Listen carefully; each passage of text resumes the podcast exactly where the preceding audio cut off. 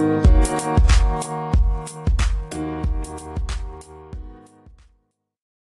we ready?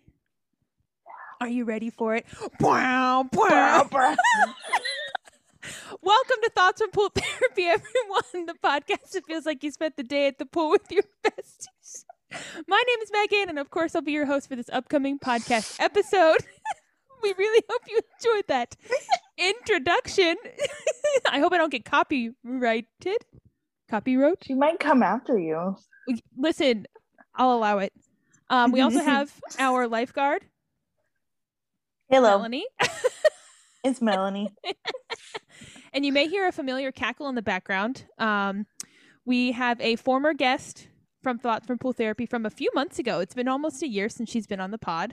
One of your favorite Aries women in the entire world. It is Miss Carla Brown.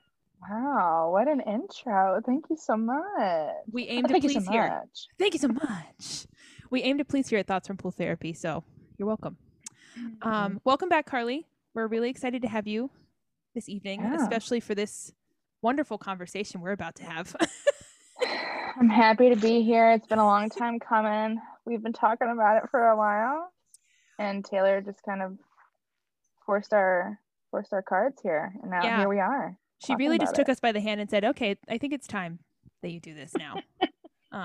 Melanie, Carly, and I had this idea back when we recorded in January. I don't know if we talked about it on the podcast. We may have alluded to it, where we wanted to do a big Taylor Swift themed episode because Carly, if you guys don't know, is one of our resident Taylor Swift. She has a PhD in Taylor Swift discography, facts. She loves Taylor. She's been a big fan since she came out, debut. Yeah. I mean, we'll get into it, maybe. But we're gonna get into it. Yeah, we don't want to give too much away at the top of the hour. But yeah, so we are here, as you can tell, for a big Taylor Swift themed episode. As we already said, Taylor came out with Red, Taylor's version. How many times do you think we're going to say Taylor in this episode? Put a counter on it. Yeah. Take a shot. If you do that, you're going to be drunk. So good luck, everybody. That's true. But yeah, Miss Swift, Blondie, as me and Carly referred her, released Red, Taylor's version. And I had never previously listened to Red when it first came out in 2012, I think. I had never listened to it, so this was my first time hearing it, and I'm glad it was Taylor's version and not the original. I only knew the singles. Melanie, you had listened to Red. Yeah, that previously. Was when I was a stan. When she was a stan. Like hardcore. She was in the pain. Stan. Yeah. Gotcha. And Carly, you obviously listened to Red. I have that CD. Mom was obsessed with the Begin Again song. Oh, girl, we gonna get into that. Yeah, we gonna skirt in that lane. Don't worry. But yeah, Carly's been a fan since almost the beginning. Melanie was a big fan, saw her on her Fearless tour with our mom. And I am, as I call, a born again Taylor stan. I liked her at the beginning with Fearless. I loved that CD. I got that CD when I had first gotten my driver's license, and I was driving down the streets listening to 15 and Fearless and Hey Steven and The Way I Loved You, and I was just bumping that thing. Had no idea what any of it was. Like, I couldn't relate really to any of it. Well, that's not true. I could relate to some of it. But then I didn't really listen to her in the middle, that Speak Now Red era, when she was kind of transitioning to pop from country. Wasn't a big fan, as Melanie likes to recount. And then 1989 came out, and that was the end for me. Also, the beginning. Yeah, yes. Yeah. So that's a brief history of us and our love of Taylor. But we're gonna start off the pod kind of relatively normal to just ease into it, guys. So if you like just the first part of the podcast and want to stop listening when we really get into the Taylor stuff, no harm, no foul. That's fine. We're kind of diverting from our normal regimen and theme of the pod, but you know what? There are no rules. I told Carly last night that I make the rules, and there are no rules. So yes, that's it, baby. That's fair. So without further ado, Carly, would you like to go first and tell us your top three favorite things of the week? Yeah, sure. Okay. Don't sound so thrilled. It's okay. It's always me. So last time, I was so prepared. I thought about it for weeks, and I wrote it down and had a list and was a total Carly about it. But this time, I was like, you know what? Anyway, we're gonna Carly about it. It's an adjective. Yeah, we're gonna go with the flow a little bit here. I did put a little bit of thought into it, but I will say, I'm very happy that within the past week I got boosted. So yeah, ready to, I don't know, just kick this thing to the curb, right? Trying to get rid of it. So doing my part. And you got too many... Sorry, go ahead. I didn't have too many side effects this time around, so I know Megan was a different story. Oh yeah, we'll get into that a little bit. Yeah, and then I just had a bad afternoon, so it was all right. I'll take it. And you're now a Pfizer princess and a Moderna maven. Yeah, I'm holding both hats. Yes, so she is. If one's better than the other, I got a little bit of both.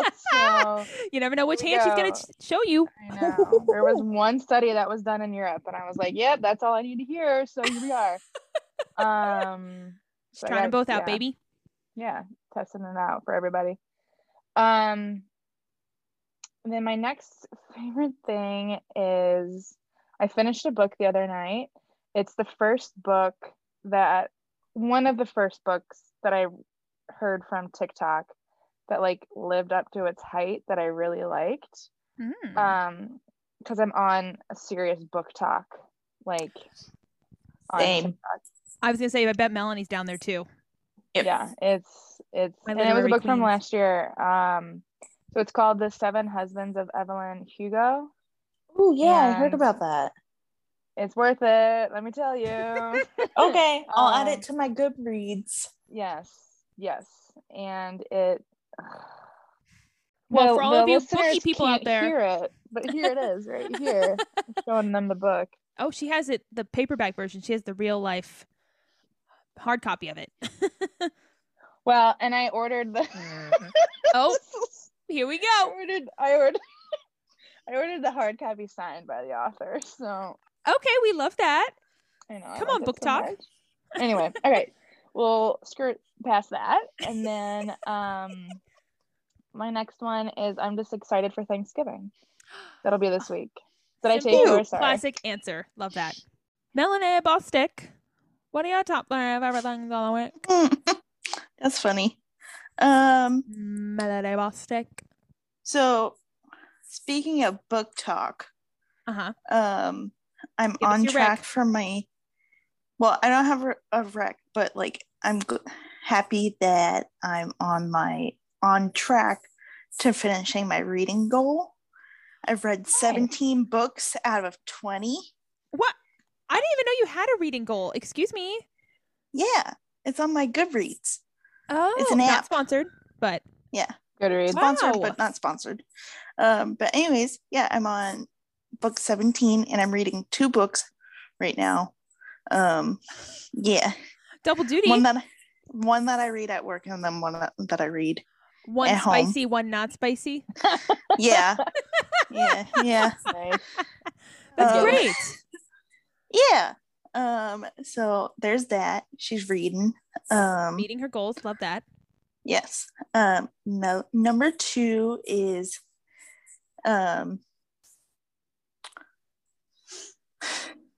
I'm happy that I am starting to get a groove with my new job.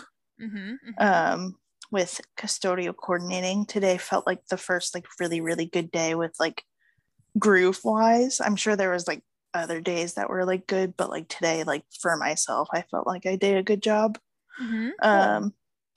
So there's that. Even though it was a hot mess express today. Yeah, Melanie tweeted. If you're not following Melanie on Twitter, first of all, you're really missing out. Because Melanie has really good one-liners. She says them sometimes, but she will mostly tweet them. Yes. So if you're not following Melanie on Twitter, you need to follow her. Today she goes, did everyone just come to Epcot to throw up? Listen, I got called for like 7 code B's today. But really, did everyone come to Epcot to throw up today? Like, happy Thanksgiving. I'll throw up, I guess. Question mark. Happy holidays. Wow. I'll sponsor my Twitter now. It's at Melrose6393 if you want to follow me. Shameless plug. Excellent. Well, I'm happy you feel good at work, Mel. That today you're good. That's always like nice. A good feeling. Yeah. Yeah. And then I don't know if I have a third one. Recording this podcast. Yeah, I was just saying. Red, Taylor's version. Getting to see me tomorrow. Thank you. Yeah, I get to bother you tomorrow. None of these things are my favorite things. I get to bother you tomorrow. You do. Yeah. And Thursday. And Friday. Yep. Happy Thanksgiving. I ordered 2 Christmas presents the other day, so I guess that's another, like, getting ahead of the Christmas present game. Good. You know, was one of them for me? Possible. Para mí. Para mí. Por favor. So yeah, perfect. And what are yours? I'm so glad you asked. Thank you so much. Thank you so much. The first one was exactly what yours was. My COVID booster shot I got on Friday, and I am still a Pfizer princess. I've had 3 doses of Pfizer. I felt fine the night after. I got it around 1:15 on Friday, after waiting for 45 minutes at Walgreens when my appointment was at 12:30. Cute. Love that. I was the only person sitting in the pharmacy just chilling. Oh, isn't that around their like lunch break or something? It was a half hour before their lunch break. Oh, so okay. But they were busy with the drive-through and filling prescriptions and stuff, so I didn't have anywhere to be. It was fine. But the next morning I woke up and I got out of bed and I was like, okay, we're living. We're breathing, we're standing, we're good. Washed my face. I could tell I didn't feel great. Like, I was just kind of run down.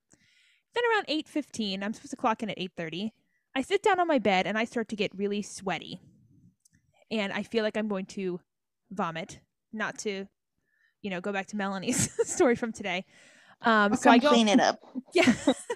I go and sit down on my bathroom floor and lay down there because that's the only place that feels comfortable and cool enough to like keep me at bay. And I was like, oh, this is great. I'm supposed to start work in 15 minutes. And here I am on the floor sweating and trying not to throw up. So I gather myself enough to go at least clock in. And I'm sitting at my desk and I'm nauseous. And I have 2 computer screens at work. And I was trying to look at both computer screens. Like, one has my email and one has the program I'm working on.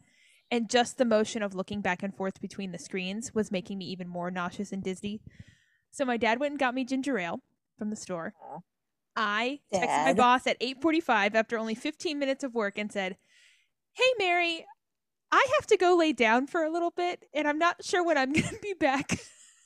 So, I officially stopped working around 9:30. I went and laid down on the couch. I put a cool washcloth on my head, took like probably an hour nap, and then around 11:30 it was all, the nausea was gone. My head still hurt, but I felt much better.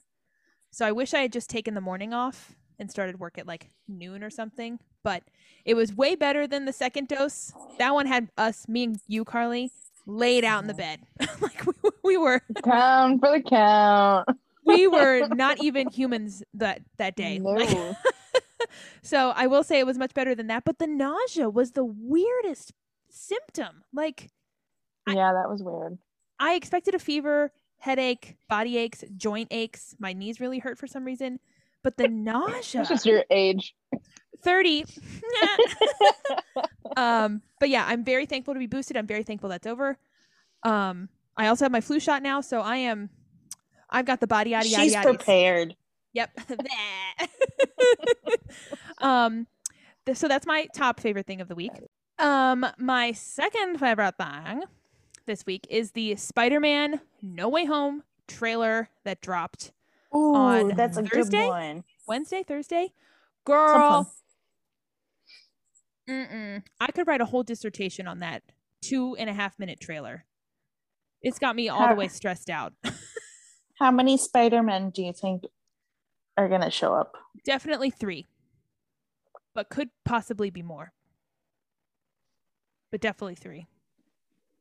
If Tobey Maguire and Andrew Garfield are not in that freaking movie, I don't know what I'm going to do. I honestly don't know what I'm going to do.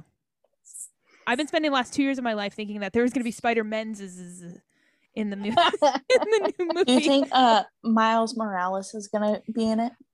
He could be, and it could be played by what's his name? What's the guy that sings the "Gonna Take My Hope"?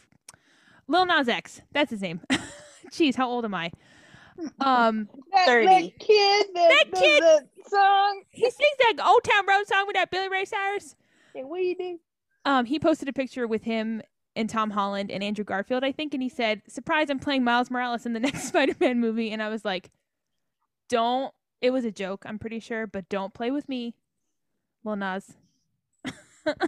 But the Spider-Man No Way Home trailer got me super hype, and tickets go on sale Monday. So you bet your bottom dollar I will be on the AMC app promptly at 10 a.m. Eastern Standard Time. And then my third favorite thing is the cold weather we've got going on here in Florida. It's currently wetter weather. I have that right down in my notes. Sweater weather. It is 52 degrees right now in Florida, which is sweater weather for us. Yep. I have my jacket on today at work. I have sweatpants and a sweatshirt on. How cold is it? I have sweatpants on right now. I just went to look at my phone to be like, well, is here. It's only 41. Oh, so we're only 11 degrees warmer than you. Yeah. Isn't that crazy? So, that's nuts. Wow. That's so nuts. So nuts. That's sweater weather. Sweater weather. I love sweater weather. That is my favorite scent from Bath and Body Works, though. Sweater weather, the best. Or flannel. Oh, it's an actual scent? Yeah, sweater weather is a scent from Bath and Body Works. Oh. But you have to say it's sweater weather. You gotta say it's sweater weather. Sweater weather. But those are my top 3 favorite things all week.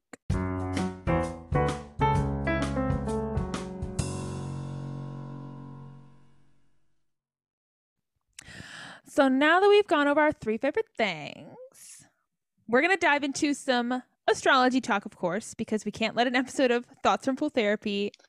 They're laughing at me. We can't let an episode of Thoughts from Pool Therapy go by without at least talking a little bit about astrology, especially since we just entered a new season as of yesterday. It is now Sagittarius season. One of our favorite people, Katie Monko Stearns, is our fellow Sagittarius. We love that wild and crazy fire sign.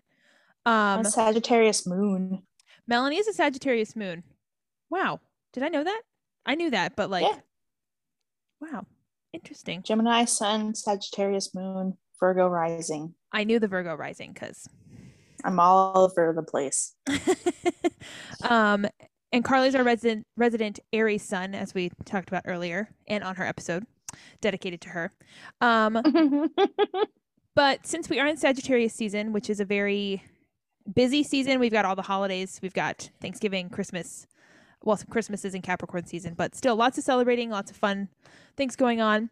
And the whole reason we're having this episode, Miss Taylor Swift is also a Sagittarius sun. So I thought we would talk a little bit about her birth chart, which I found pretty interesting. A lot of people like to write about how, like, her songwriting and her astrology kind of work together and why she's had so many terrible boyfriends. And so I found a couple things to talk about there. But Miss Blondie Swift, her birthday is December 13th, 1989. Obviously, 1989. The best Taylor Swift CD, but I digress. Arguably, from my end. Interesting hot take. Cannonball, sorry. But Miss Swift is a Sagittarius sun, Cancer moon, and Scorpio rising. Now, oh. the Scorpio rising is up for debate because people don't know her actual birth time. They say it's 5 a.m. in Reading, Pennsylvania, which I had no idea. That's where she was born. Yeah. Did Christmas you know Tree Farm. Christmas Tree yeah. Farm. Oh my God. The Taylor Swift people are going to come after me that I didn't know that. Yikes. God, do we have to educate you on everything? Sorry.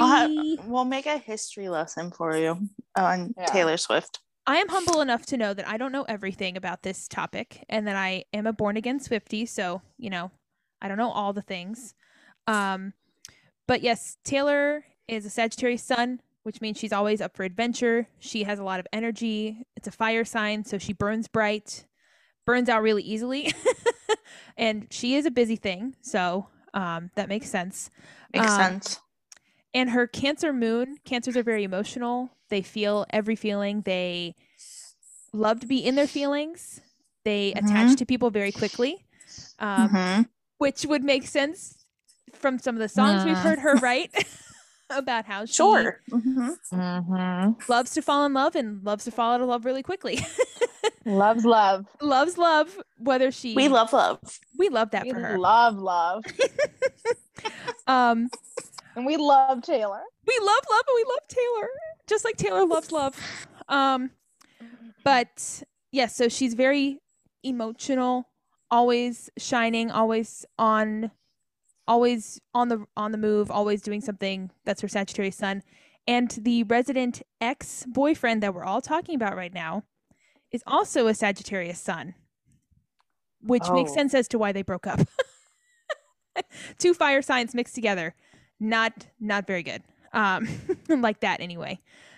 Why are you giving me that face, Mel? I'm just thinking about everything. Adjusting. She's just thinking. Am I not allowed to make a face? No, you are. It's just it was a face. Feel your feelings. Feel your feelings. Well, she talk about it and I'm sure we'll get into it. Mm. But I would assume Taylor's a fan of this topic as well. Mm-hmm. Because in one of the new lyrics in All Too Well, which is probably one of the favorites. Yeah. Yeah, it is. But like that new lyric of like the twin fire signs paint you, but like so we gotta assume Taylor's looking at this stuff too, and I'm sure she has an astrologer. Like all those big name celebrities, they usually do, is what I've come to find out, is that they usually have someone that like is in their ear about that. Plus, I mean, Taylor, of course she's going to take that and use it to write about. Like, that's that's material. That's good material there. And it's a really amazing lyric, the twin flames. Oh. And that's exactly what she's talking about. How Jake was is a Sag. He's still not dead yet. Despite what you may hear and see from these fans. But they're just passionate. Very a little overboard, but we love to light ourselves on fire for Taylor. And by we, I mean them. Taylor's Mars, which is the planet of communication, how you deal with interpersonal relationships, is also in Scorpio. So Scorpios tend to be, it's going to be kind of funny that I'm saying this, but kind of private about stuff. So like Taylor gives us like Easter eggs of stuff in her songs and the way she writes and things like that. But we're not actually getting the full total truth. We're getting kind of like hyperbole. We're getting metaphors for stuff. We're never actually getting the full picture of something. # the scarf. # the scarf. Ugh. Does he still have it? Is it still there? Is it a metaphor? Who's to say? Carla's shaking her head. But now Taylor's current boyfriend, Joe, is a Pisces. Love Joe. Love Joe. Yes. He's a sweet, special little Pisces. And that's why astrologers say that they are working really well and are very compatible, because Taylor's a fire sign and Pisces our water sign. So they're opposites attract kind of thing, where he's able to kind of keep her humble, mellow, and she's also able to bring him up and lift him up out of his emotions as well. So that's what I was kind of seeing about Miss Swift's astrology. I thought it was pretty interesting. And also I have just little personalized horoscopes for us from Bustle, the website, for what Sagittarius season could mean for all of our zodiacs. So I'll do that briefly. Oh, T. So Miss Carla Brown, Miss Carly Bird, our Aries. You will find this season to emphasize inner growth, so you might be extra focused on self-reflection and expanding yourself that way. She made a face. It was funny. Do you agree? Yeah, I feel like the past year and a half has just been self-reflection, so I'll be on board for just more of it. It suggests that try journaling or leaving gratitude notes around your home for yourself. Try to relax and regenerate with those that you love. All right. Aww. So yay. I hope it's good self-reflection and not bad self-reflection. Mm-hmm. Anyway, Melanie, Miss Gemini herself. Yes. Sagittarius season is coming in hot and shaking up some of your close, special relationships. Spicy. Ooh. Let's see. It says, if it feels right, just do it already. Just do it, Mel. Are you the new spokesperson for Nike? Queen. Interesting. Okay. How does that feel? Does it resonate? Does it? Sure, Jan. And then for me, Miss Virgo, Sagittarius season is all about personal renovations, so expect to feel extra nostalgic and sentimental in the upcoming weeks. I do usually get kind of sentimental and nostalgic and a little bit sad around this time of year because it's the holidays and not like that. Hashtag sad girl hour. I'm kind of out of my sad girl hour now. It's almost Thanksgiving. So we are doing well. We are good. We're on the up and up. But I always get very sentimental around this time of year. So that makes perfect sense for me. I love Christmas. After Sagittarius season is Capricorn season, which is where my moon falls, where all my emotions lie. And it's another earth sign. So it's meant to bring you kind of down from the holiday season of all the busyness and the parties and all that stuff. So it's supposed to be kind of mellow and bringing you down a little bit. So that is true for me. Very on brand for me, astrology wise. So take that all with a grain of salt, of course. It's from Bustle. I don't know if they're reputable or not. So, but yeah, so there's some astrology talk for everybody for this episode. Melanie, doing okay over there? You're like on a roller coaster. Sorry. We're like rearranging. Sorry. I'm just everything. Like trying to get comfortable. Melanie's rearranging her room as we're doing the podcast. You told her to do it, so she's doing it. Just do it. Shia LaBeouf said, "Just do it." Okay, so, I'm good. I'm sorry. That's okay. Now, ladies and gentlemen, and everyone in between, we are going to start the Taylor Swift episode right meow. Like it already had started, but we are really diving in. So if you need to exit the ride, this is the last chance. This is your last chance to exit. I think it would only be right for us to chat a little bit about Red, Taylor's version. And the first thought I want to bring up that Carly actually mentioned to me is how different not only does this CD sound compared to Fearless Taylor's version, but how different the marketing was for it and how different everything feels about it. It feels like everyone on earth knows about Red, Taylor's version, or like has something to do with it. Starbucks had a freaking drink. They were playing her music in Starbucks the other day. Everyone was getting Tay Tay's latte. So I guess I just don't get why. I mean, I get why, but like, why was it so starkly different, do you think? I don't know. I like great. But next. Let me get my answers out for you. I don't know. Like, I think part of it though is that Red is Taylor's baby. Like I feel like she holds it very, very near and dear to her heart. That's the impression that I get. But like obviously she loves all of her albums, but like Red is her bread and butter. Like her bread and butter, and like her just like I mean don't quote me on this, but I'm pretty sure she wrote every song on there herself. And and it didn't win a Grammy, and she was heartbroken about that. And obviously she was heartbroken writing it. So I just feel like this one's very attached to her. Mm. And I think she was probably really jazzed about getting it hers again. Mm-hmm. And so, but why it felt different to the public versus Fearless, which did win a Grammy for Album of the Year. Mm-hmm. I didn't know that. Yeah. I don't know. Like, I just feel like she's a marketing genius. I mean, there's just no one compares to Taylor Swift. Like, she's so smart. There's no, so smart. But it did feel so different, and it felt like a cultural event because you couldn't go anywhere. Like, TikTok was just had you in a chokehold. Yeah. Even if you didn't like anything Taylor Swift, you knew about the scarf. Yeah. You knew, like, you saw so many things. So I don't know. I wonder if Red resonates more with people than Fearless did, because Fearless, kind of like I said earlier, like, I could relate to a lot of it, but at that point I was only 16 years old. I wasn't 15 anymore. You know what I mean? Like, just little tiny differences like that. And I hadn't had a boyfriend yet at that time. Some of that stuff didn't feel very relatable, where Red, I have been through some of those heartbreaking moments. A lot of us have been through some of those, especially now that we're either 30 or getting close to it. A lot of us have more life experience than we did in 2012 or even 2008 or 9 when Fearless came out. So it's like, or 7, I don't know, when did that come out, Fearless? 2008 because I had just gotten my driver's license. So yeah.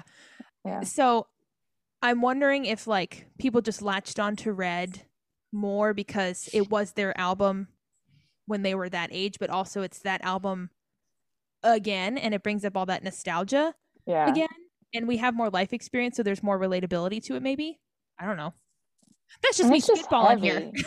It's heavy too. Like, there's just a lot of songs on there that, like, if you've been through it, you gravitate towards it. Yeah. Like, just to echo what you said, but it's just like, and plus the fan favorite, we'll get into it, All Too L's on there, because that's just the song.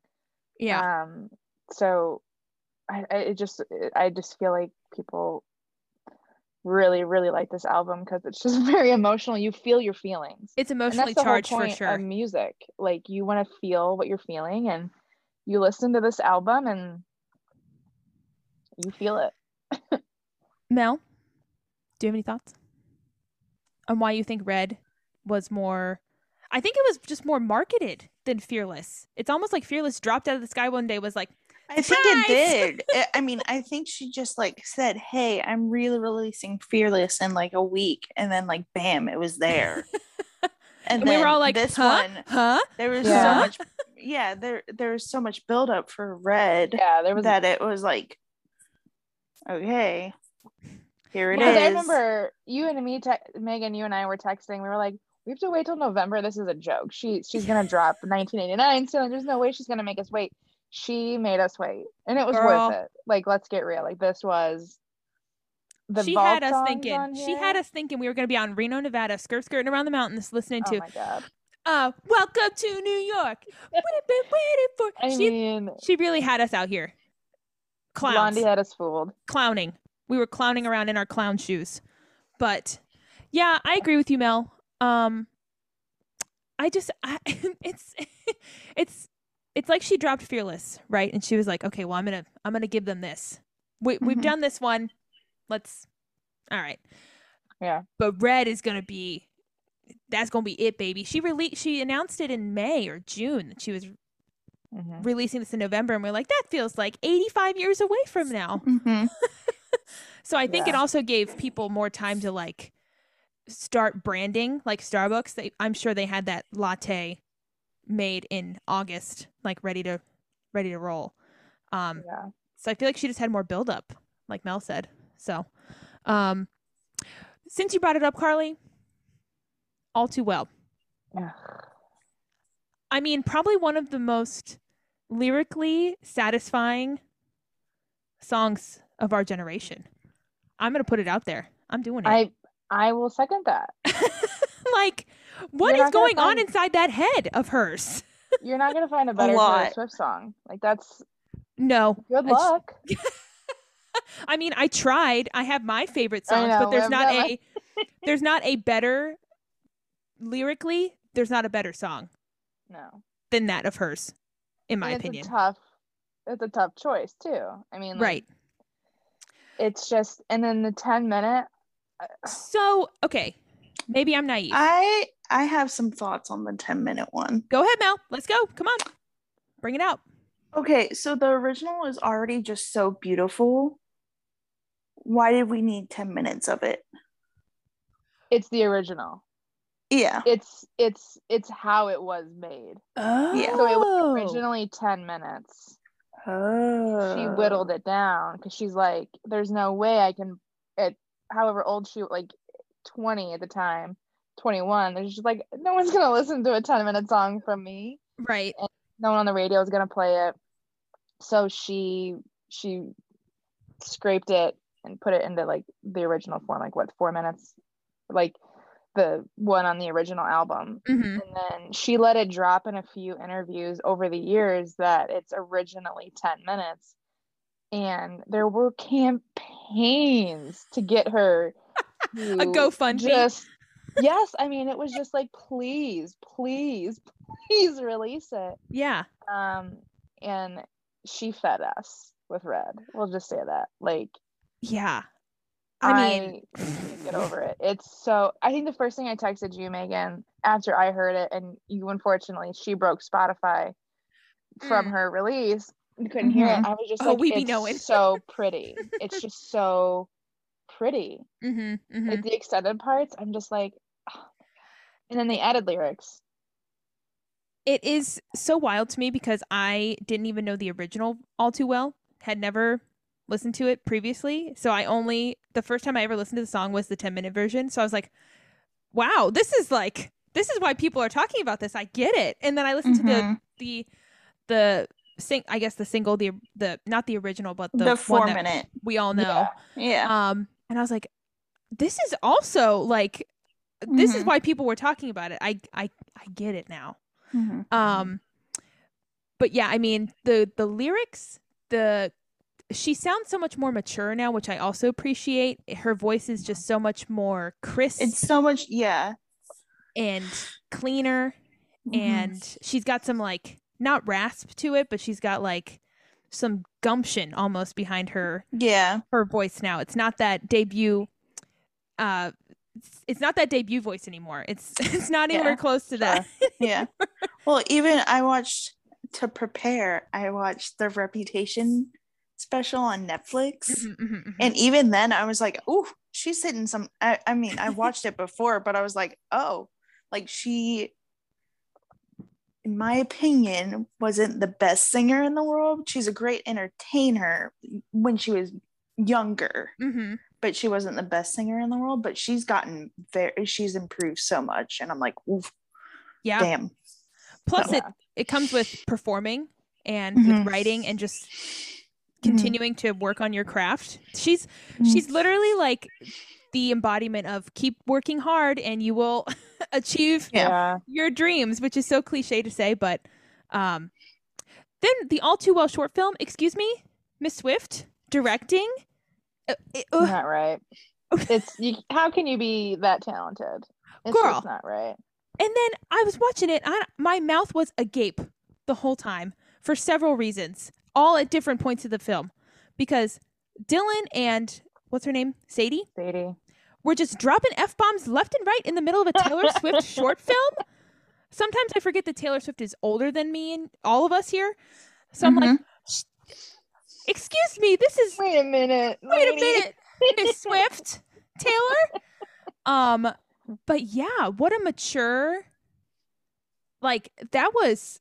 I was crying watching that video because I've personally been in a situation with an ex of mine that felt similar to that, to what she's writing about, which I think is why the Antichrist, as we call him in this house. So that's why she plunged right into like my memories and was like, here you go, in a short film. And I was like, oh, okay, but I'm going to watch it anyway. But it's beautiful. It's and heartbreaking to so watch. It's uncomfortable too. It's quite uncomfy. Carly, you might have brought this up, or Melanie, or someone on the interwebs. You can really see the stark age difference between Sadie and Dylan O'Brien in the short film. And when you think back to Taylor and Jake, you're like, oh, ew. Yeah. Like at the time when they were dating, I was like, oh, look at her. She's getting an older guy. Like, good for her. Yeah. And then looking back at it now, like my parts of my brain weren't developed back then. So I didn't realize how not right that is. And it's just uncomfortable to watch that in the film. Yeah. It makes me uncomfy to think about. And like when we were 20 or 21, we're like, oh, we're mature. We can, date older guys, blah, blah. So like we've been in that scenario, like thinking that. But now as a 30 or 28-year-old, in Melanie's case, it's like,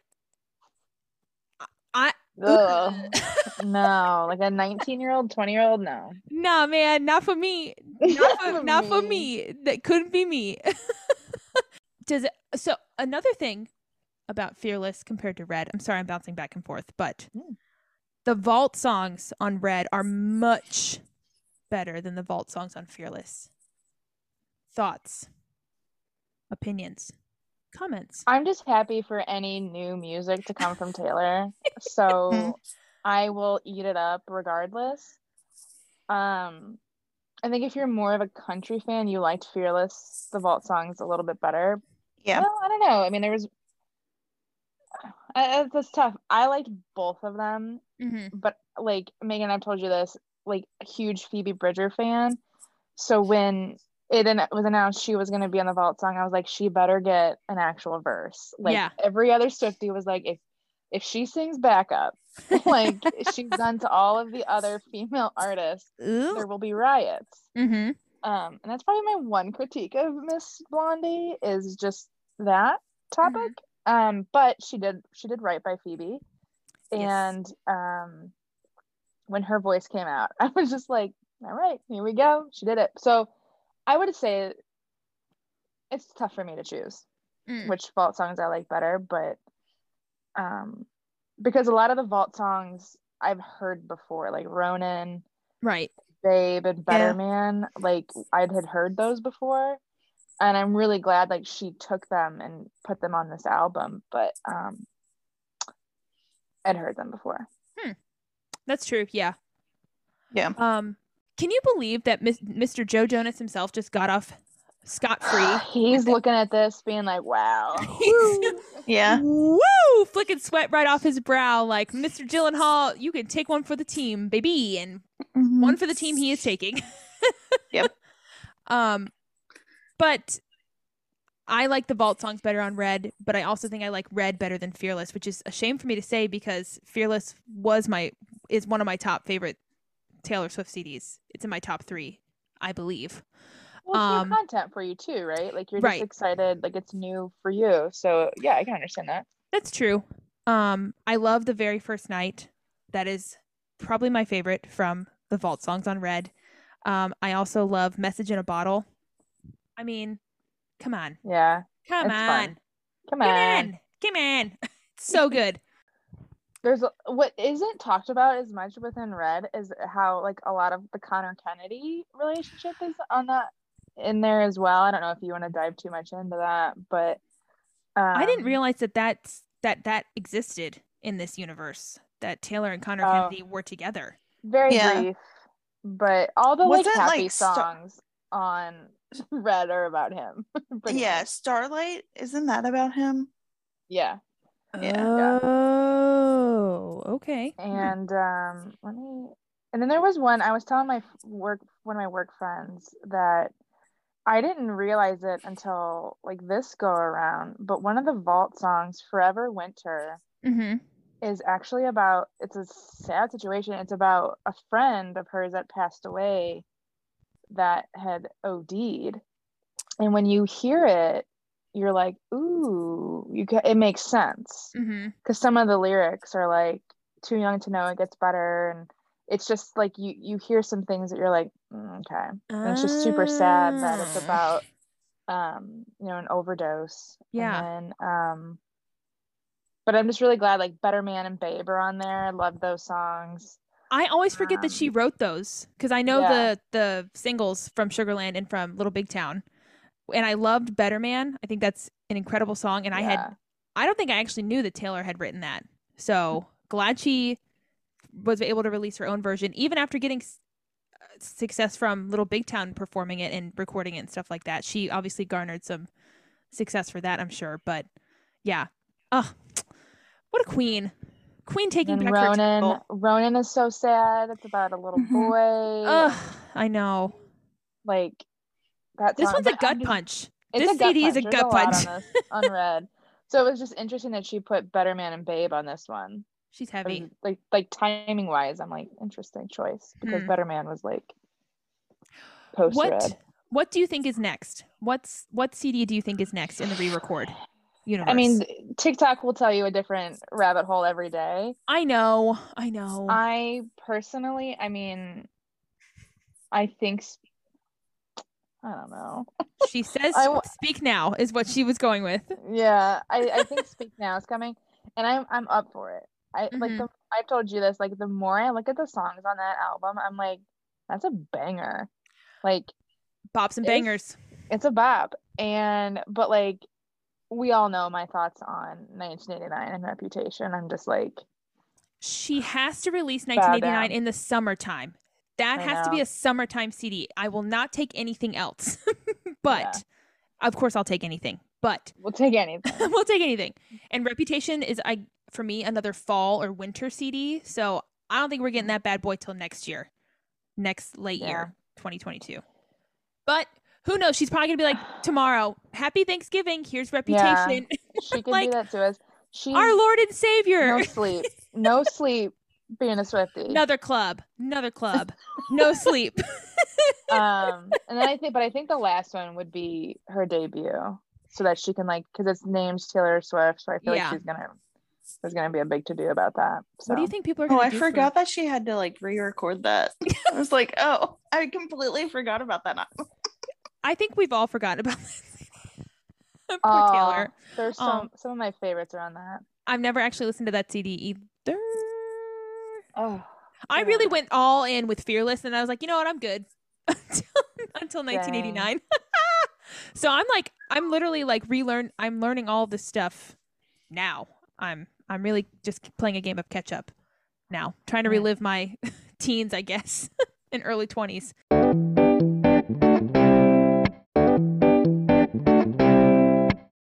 All right, ladies and gentlemen, we're doing it. We are going to rank our top favorite Taylor Swift songs from all of her discography. Now, to preface this is all personal opinion. There are no right or wrong answers here, but there are opinions. There are wrong answers. But, Carly, would you like to start us off, or would you like to go last? No, I don't want to go yet. Okay. Mel, you want to go? I'm prepared. All right, Mel, let's hear the list. Your top favorite Taylor Swift songs of all time. Go. We're doing 5, right? However many you got. Oh. Well, I have 6. Let's go. Count. I have 6 too. Hey. And most of it is from Lover. Oh. Mm. We got field choice. Whoa. We got one from Reputation. Of course. One from 1989 and one from Fearless. Wow. Okay. You're all over the board on that one. Love that. Are they as a Gemini? Are they in a particular order or no? Yes. Okay. All right. No. Okay. All right. Well, I'm so intrigued. The first one I think is like, I don't know why, but it's like my all-time favorite. So we're starting at the top. We're going number 1 first. Yeah, but it changes. It depends on my mood. Carly said this the other day. She goes, I said, or maybe I said it. I said, it depends on the day. Depends on the time of year. The hour. Yeah. What's and out then, right like, now? What do you want to listen to? How much sleep did I get? Girl, trust me. And then like listening to the older songs, I like forgot about some songs and I'm like, oh, okay. Like I remember this song and I was like bobbing along. But then, so number one, and I think I tweeted this at you, Meg. I know. King of My Heart. My number one. That came out of left field for me, for you, Mel. Mm-hmm. Wow. I would have guessed something off of Speak Now for you, but I love that song. And I also really love going back to the Reputation Stadium, the whole like set of that song. I love like the choreography and everything to that song and stuff that she did. And I was like, oh, I need to watch this Reputation Stadium tour. Jeez. We'll watch it tomorrow night.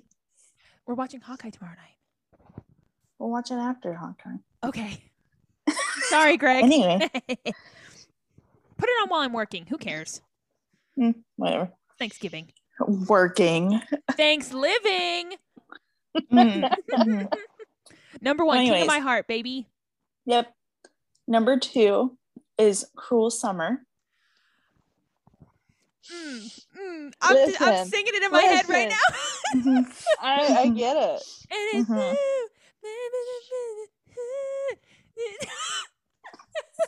I really need to put this video up. Not like me. No, you cannot. Oh, right. Copyright. Sorry. Yeah. Cruel Summer. Love that. Yep. Number three is Miss Americana and the Heartbreak Prince. Oh, okay. Some real bangers here, Mel. Yeah. Lover. I love her. Lover. Love for Lover. Love me and banger. A good banger. Yep. Number four is Death by a Thousand Cuts. Okay. Yep. We're getting it deep in the cut here. We're getting literally. Yep. Number five is Style. That's like my favorite song to like drive to. I mean, and like 1989 reminds me of college, sitting in like my college dorm, and like we all gathered around like the kitchen table and listened to the song, each song, one by one. Oh, that's cute. Yep. Aww. I love the little memories attached to each song too. Like all of my songs have like a little thing attached to them. So, oh, that's cute, Mel. And then number six is Fearless. Song. Classic. Good old classic Fearless. Oh, the first notes of that song, they give me goosebumps. Yep. Oh, wow. What a great list, Mel. I'm all over the place. Melanie really went in and said, okay, I'm going to do some research. I'm going to let the children have it. You know, when I came up with that list? Today. Right before we started recording. But King of My Heart was like top. Easy for you? Yeah. Okay. Yeah. Carly started her dissertation yesterday. So. I mean, I've been thinking about it for months. Oh, yeah. But, we know. But really put it together last night, and I'm still just not ready to release it. So Megan, you go next. I'm gonna go next. I'm gonna give you the final say. I'm gonna give you the final countdown. All right. So I'm gonna go from the bottom up. What I put is I have six, like Melanie. I told Carly that my top three though are like tied for number one. It's hard for me to pick out of those three. Go ahead, Mel. Is there like a specific, or do you have all five albums on that? Or is it five? There's eight in total. Eight. Oh, nine. My bad. I have five CDs on this list. Out of the six songs, there's five CDs. So I'm all over the place too as well. And there was one on here that I'm actually surprised that I put on. But so starting from the bottom up. Number six, Exile. Girl, when I tell you, I'm not a big Bon Iver fan, but I'm a Bon Iver fan after that. I'm a bona fide Bon Iver. That song cut me like a knife. Yeah. Talk about songwriting. Girl, she got a doctorate in that. I mean, that song just kills me. Very haunting. So I don't know. That's just, I love that song. Number five. They played it on you. They did. Yeah. I screamed when that came on too. Mm-mm-mm. Number 5. Sorry. Oh, excuse me. Sorry. An honorable mention goes to any acoustic version of Wildest Dreams. Oh. If they play it when they played it in Bridgerton. Oh, the strings. Are you kidding me? Yes. Any orchestral version, any acoustic version without the lyrics. The music is the lyrics are great too. Love her. But the music is just so pretty. Moving. Yep. It's just anyway. I had to put that on there too. Number 5. We've already heard it. Cruel Summer. I mean, justice for Cruel Summer. It's a bop. I know. That song is a banger. Why didn't Lover get any love? No one liked it. But like, looking back, you look at it and it's that album. Sorry, I know I should. No, but like, please. That album, so many good songs.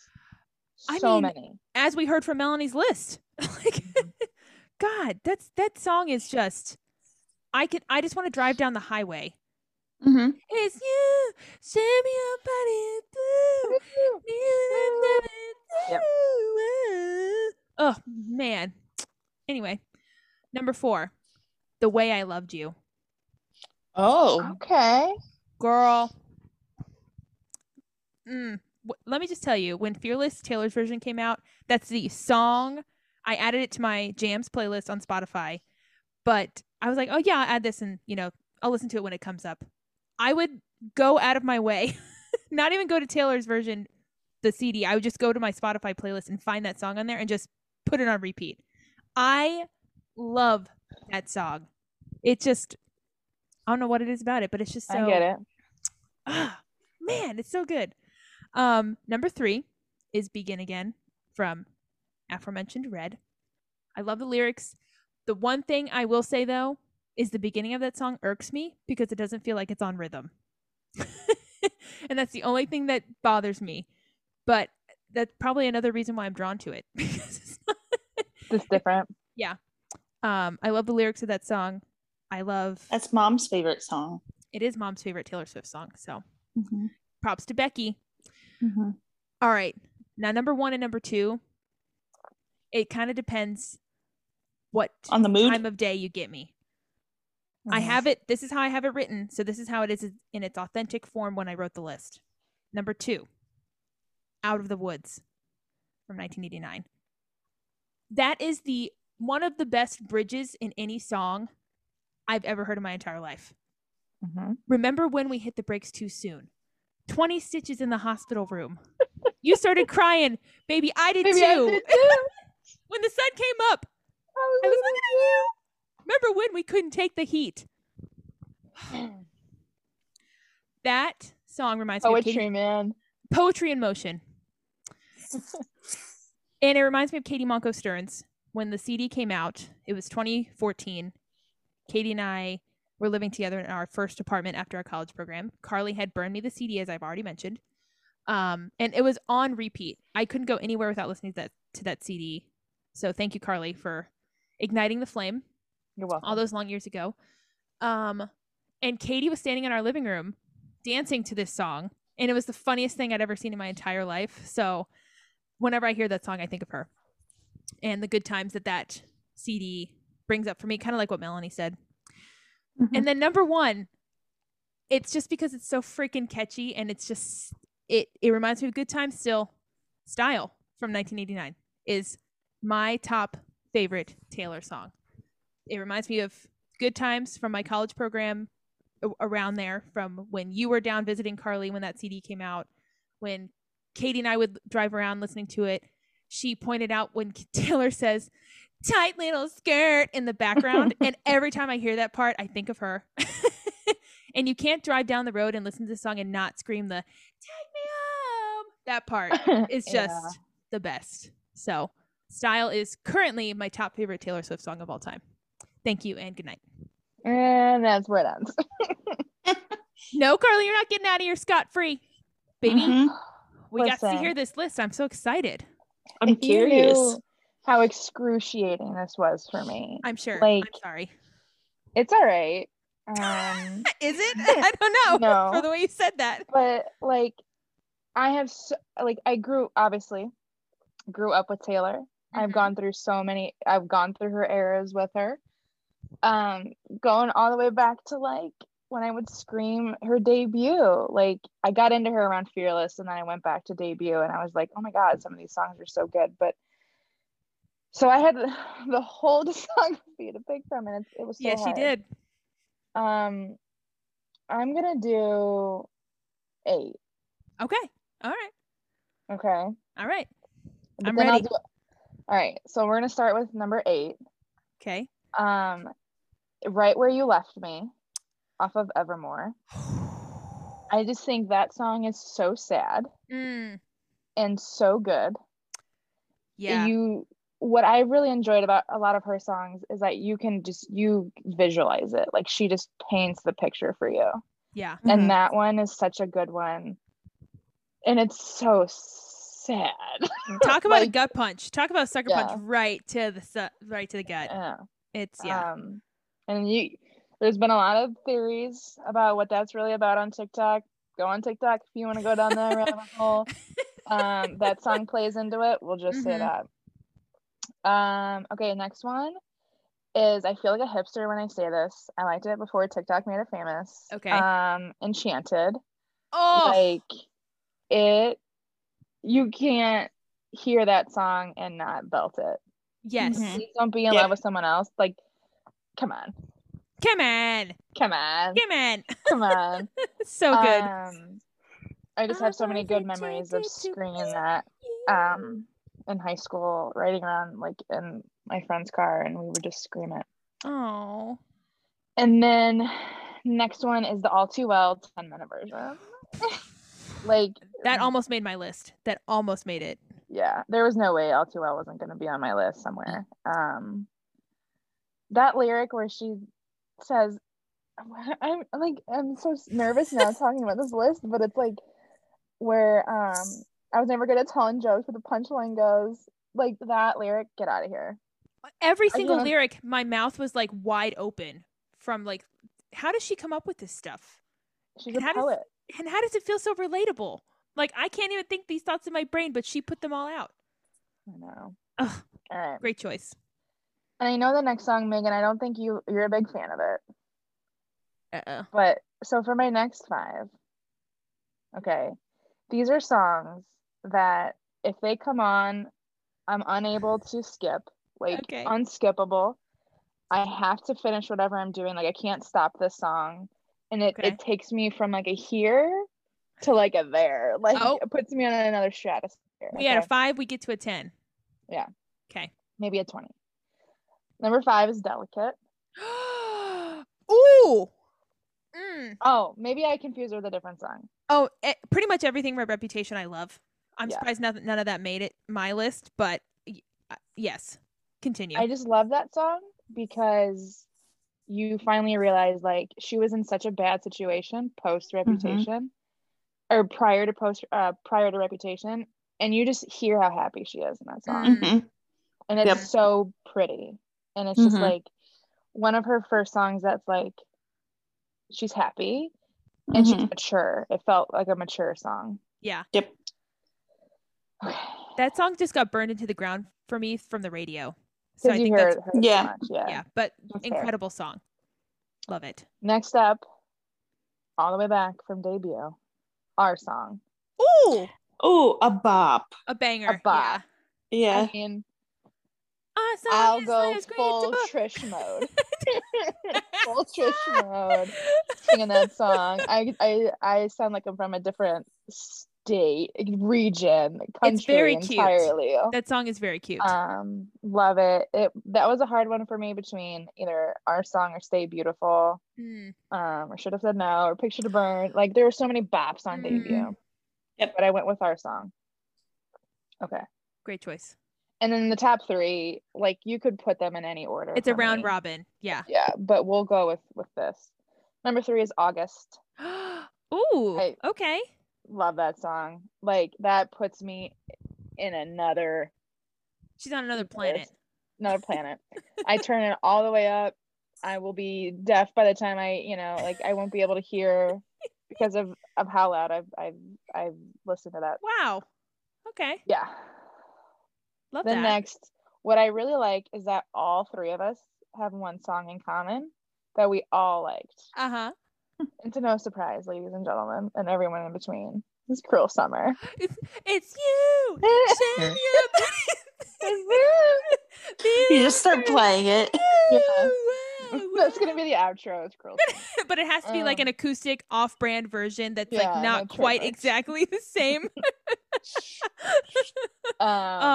That song is just so good. Like, justice for Cruel Summer. Justice.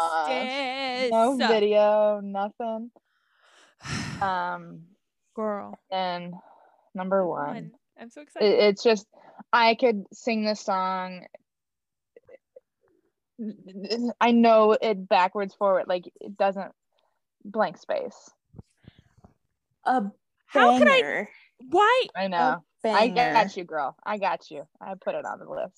Girl. That song, to me, not only is it a banger, but the sassiness of Miss Swift in that song that said, because she was like just being demolished in the media and was like, she can't keep a man, but she'll lure them in and destroy them, but she can't keep a man. And she kept hearing that about herself, and she's like, that's not me, but like, if that's what you want me to be, there's a story I can make out of this. And then she made arguably the best Taylor Swift song of all time, blank space, and one of the best music videos of all time. There's none better. Wow. I could have probably, if I had taken some time to think about it, I probably could have guessed that for you, at least on somewhere on your list. Wow, what a great list, Car. What are your honorable mentions? I want to hear them. Number 9 was Don't Blame Me off of Reputation. Ooh. Like, my best friend and I, Lauren, we have a religious experience when we hear that song. Don't blame me, love. Like, crazy. We went to Reputation together, and it just was like this.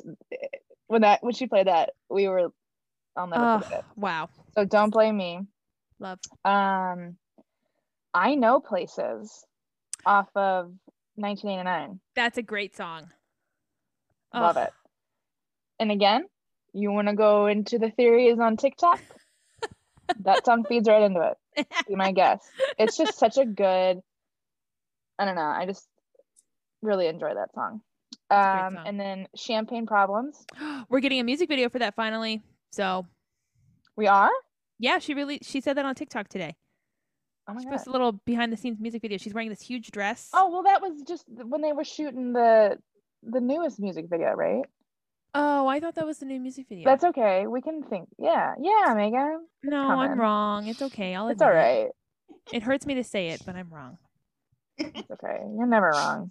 We'll make tomorrow? One. I'll make a music video for you. Thank you. Tomorrow? Tomorrow. And then my last one, and I'll be done with this, is Tell Me Why. I just have fantastic memories singing that with me and Lauren, and like this high school, all these memories just jamming in her car to Taylor Swift screaming and Tell Me Why. I love that song. Yeah, it's good. Wow. I did really bad job researching my it's hard though. It is. And then when you bring up like, songs like this, you're like, it's tough. Yeah, bringing up great songs, and I'm like, thank God they put that on their list. Wow. Because she's got so many different genres. You're like, do you want country? Okay. Do you want sad country, or do you want happy country? Right. Do you want pop? Do you want happy pop or sad pop? Do you want indie? Do you want sad indie or happy? You know, do you want to cry? Do you want to go beat up a man? Do you want to go kill a man? Do you want to go hang out with your besties? Do you want to go kiss someone? Do you want to fall in love? Do you want to fall in love? Do you want to fall out of love? Do you want to get broken up with? Do you want to break up with someone? Are you in love? Are you not? Incredible lists, ladies. We all had very different lists. Love that. Mm-hmm. We heard from the Pool Peeps, their favorite Taylor Swift songs. I'm going to read some of those right now. My friend Colleen said, or our friend, excuse me. Wow. Yeah, like, sorry. Wow, way to stake your claim. She's just my friend. She said, this question's too hard to answer. So we never got an actual answer from her, which is true, okay. Colleen. However, we all understood the assignment. I made a list. We love you, Angel. We love you. We have Our Song. Great song. I have I Bet You Think About Me and Me. Someone Loves Me with Brendan Urie. Out of the Woods from Miss Katie Monko Stearns. I mean, how fitting. Classic. Fearless, Love Story, All Too Well 10-minute version, Happiness, Betty. Dang, check on that person. I know. Jessica, you okay, girl? You all right? Are they all right? All Too Well and Happiness. Betty.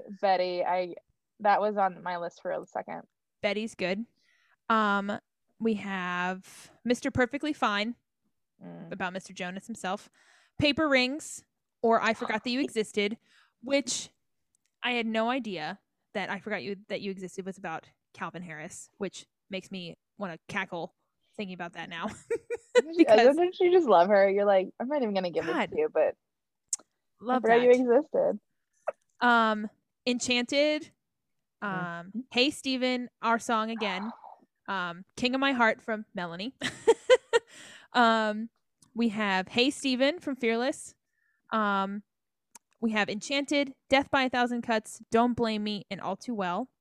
And then one sassy person who I'm not going to name by name said, my favorite song is When She's Quiet. So they're no longer my friend. So thank you. Wow. But yeah, incredible list. We heard from the Pool Peeps. So we've got all the fan favorites. Now we're going to get into our cannonball question, which obviously is still Taylor Swift related. The cannonball question this week is, what is your favorite Taylor Swift CD of all time? And you have to just pick one. And I think you all know what mine is. Mine is 1989. It's hands down. I could listen to that CD on repeat every day, all day. It reminds me of such good times. It gives me just a feeling of youth, like when I was in my early 20s, living here in Florida on my own with my friends, just bopping along. It just reminds me of such good times that it's my favorite, following up by Reputation, depending on what my mood is. If I'm feeling angry or if I'm feeling nostalgic. Who's next? Mel. Favorite CD of all time, Mel, go. From Taylor Swift. Reputation. I thought you were going to say Lover because of all the songs you had on from there. Reputation is just so good. It hits different. So good. Yeah. And yes, she's angry, but also she's like happy. Taking her power back, baby. Yeah. Yeah. So. Give me that back. Yep. Carly. Sorry, I didn't have that long of yeah, we didn't give you long enough time to order.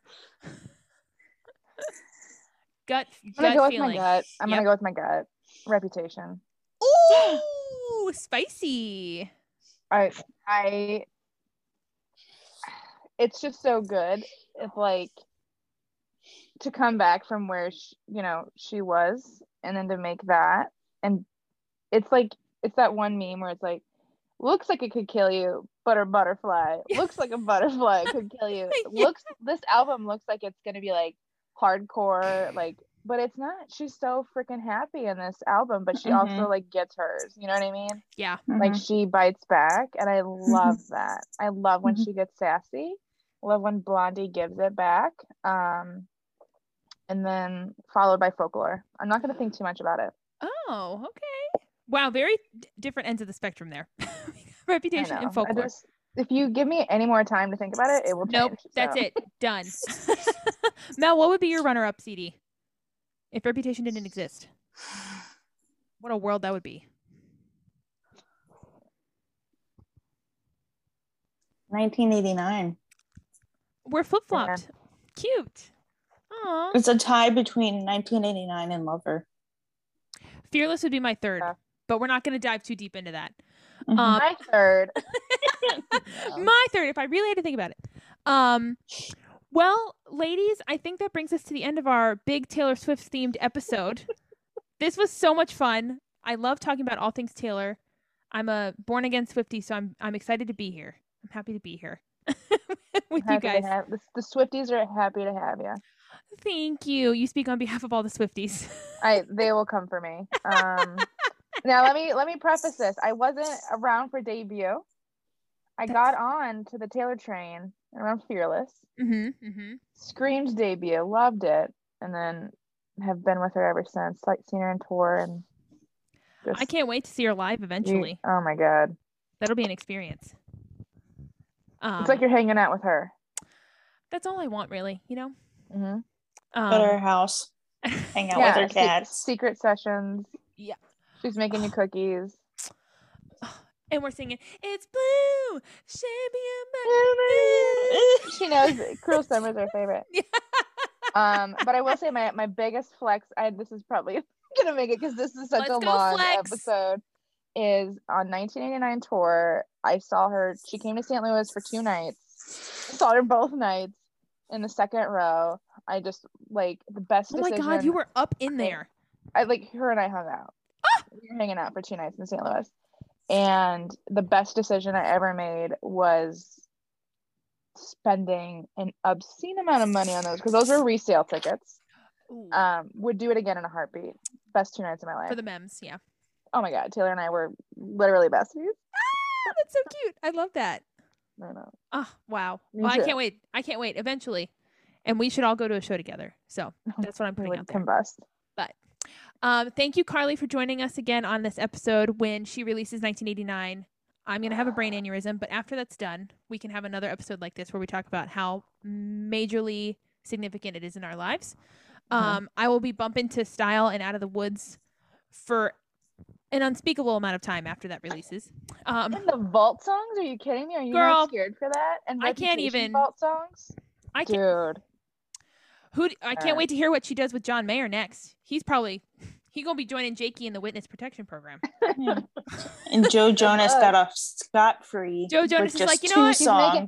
She sent in his baby's presents. Yep, we're besties now. It's okay, we're all like, I know I broke up with you over a phone call, but you know, whatever. It's all good. And she just decimated Jake Gyllenhaal. She's gonna decimate John Mayer. I hope Tom Hiddleston doesn't get too. I mean, we already got Getaway Car about him, but you know, he'll be fine. Anyway, Getaway Car. That was tough too. I know. Put the money in the bank. Put the money in the bank. Stole the key. That was the last time you sold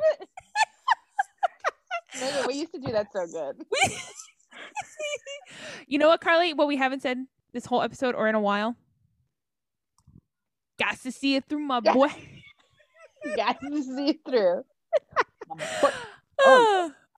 No. On that note. Ladies and gentlemen and everyone else, please enjoy this episode, and if you didn't, don't tell us. Anyway, bye. That was good. That's gonna be like 4 hours long, so